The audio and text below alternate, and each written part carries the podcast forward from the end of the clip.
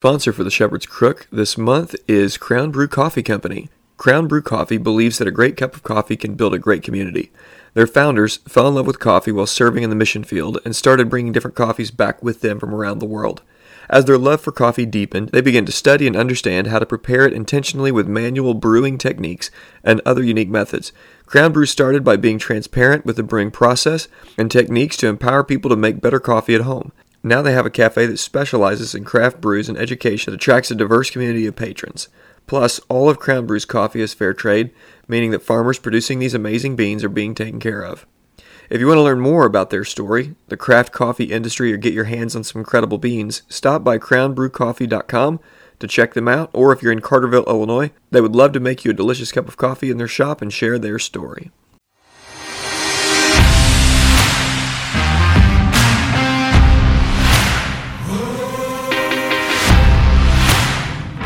Welcome to the Shepherd's Crook podcast. The Shepherd's Crook exists to provide care, counsel, and resources for pastors. You can get more information at theshepherdscrook.co. My name is Jared Sparks, and I'm a pastor coming alongside other pastors, reminding them of the chief pastor.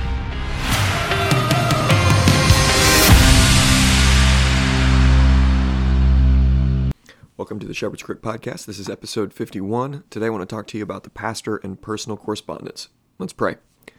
Lord, we thank you for this day wonderful day. Thank you for giving us life, breath in our lungs.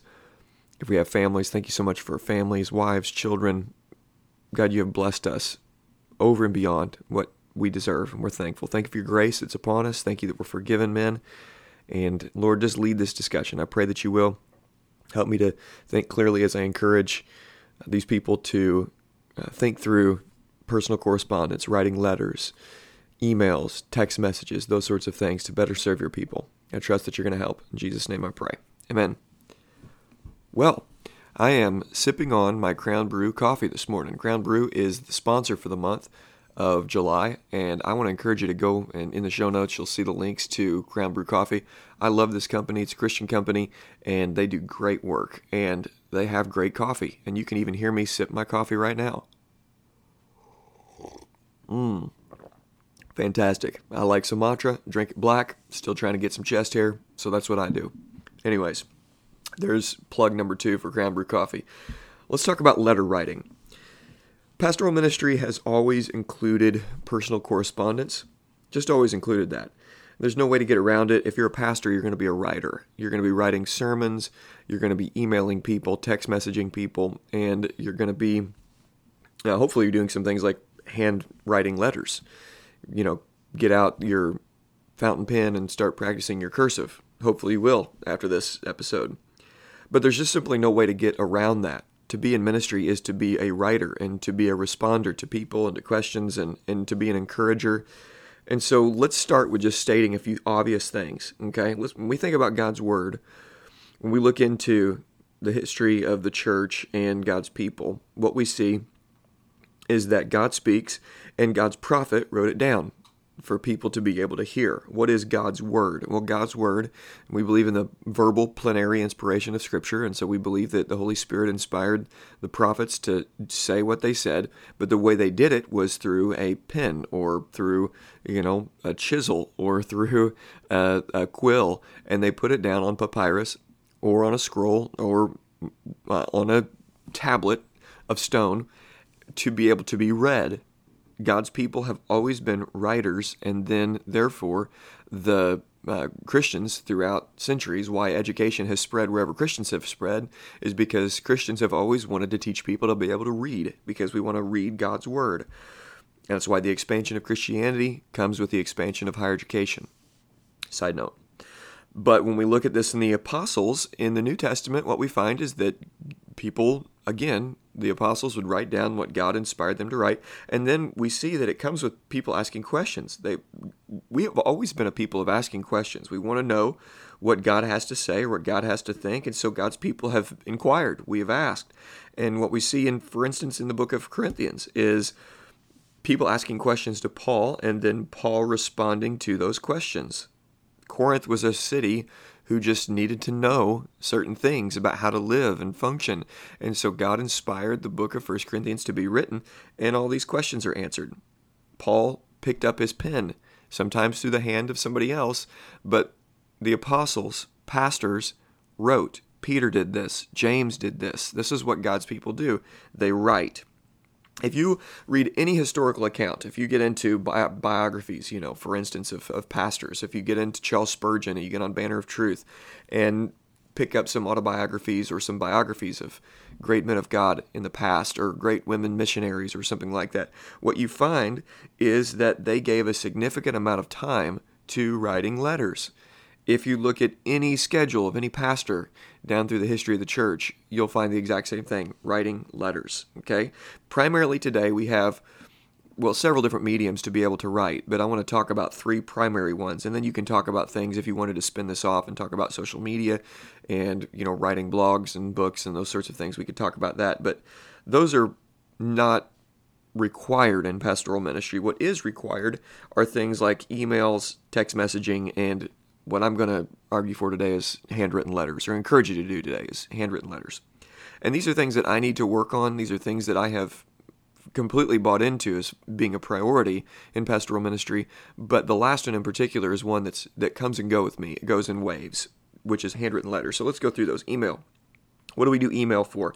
Well, I think for email, it handles a lot of the bulk stuff, you know, a lot of bulk things, scheduling, and just high volumes of, of correspondence that we have to do regularly, quick responses, scheduling, group emails, sending links to people in a group, those sorts of things. You guys get email. Email's been around for 30 something years, but we keep using it and, and have to use it pretty regularly.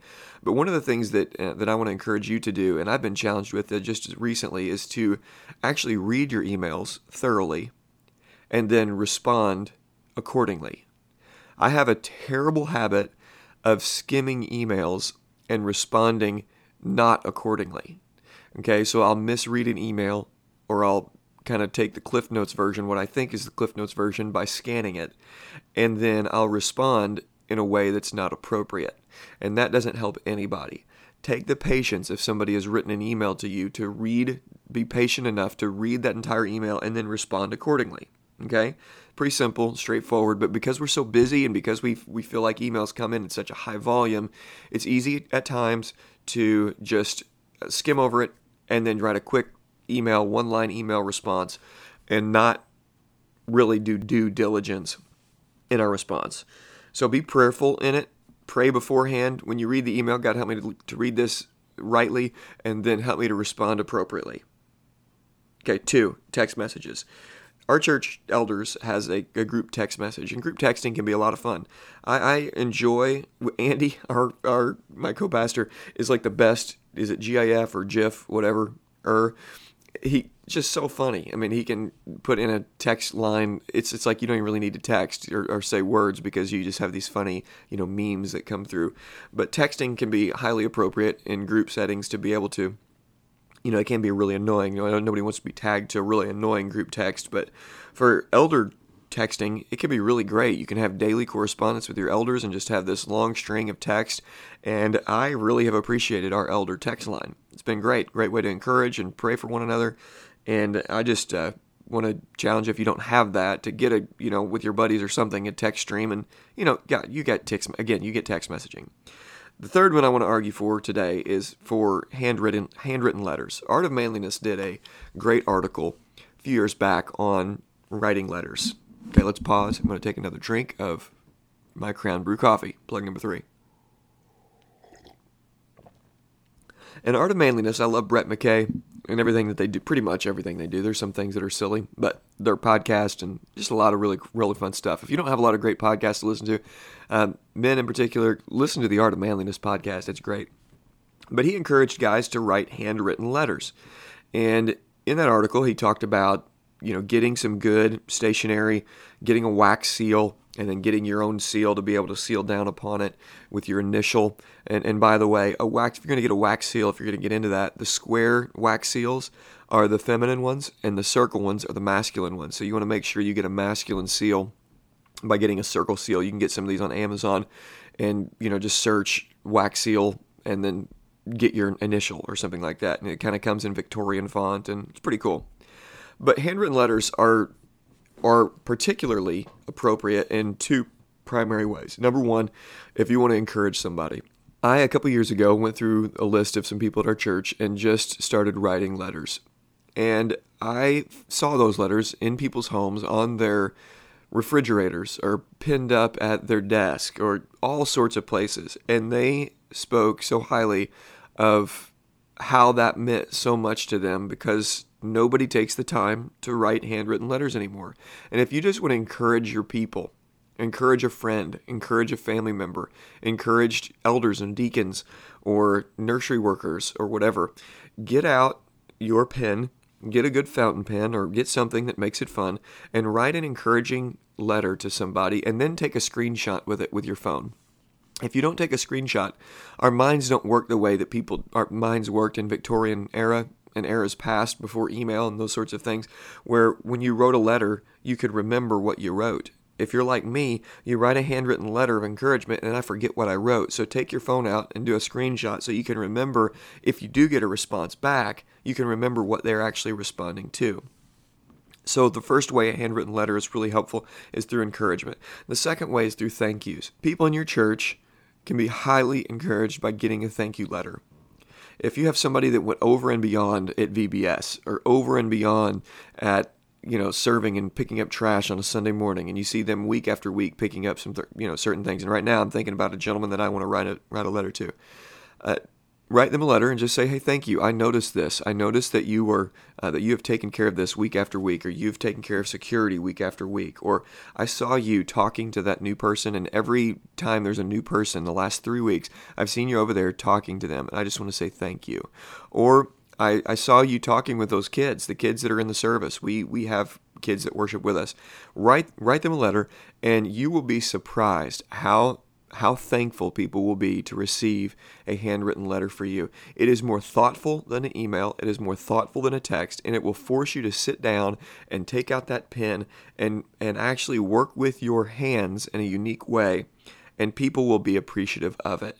So I just want to encourage you in this. I'll show, put some links, and I actually will put some links into the show notes so you can find some of these things. And let me know what you think. Let me know if you get response from people.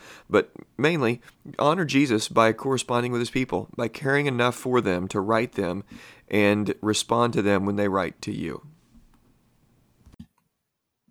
Thank you for listening. For more information, please visit theshepherdscrook.co for care and counsel, please call, text, or email to set up a session. You can follow The Shepherd's Crook on Twitter, Instagram, and Facebook. And please consider sharing this episode and leaving a review on iTunes or whatever other podcast platform you use. And let me encourage you to remember Jesus Christ.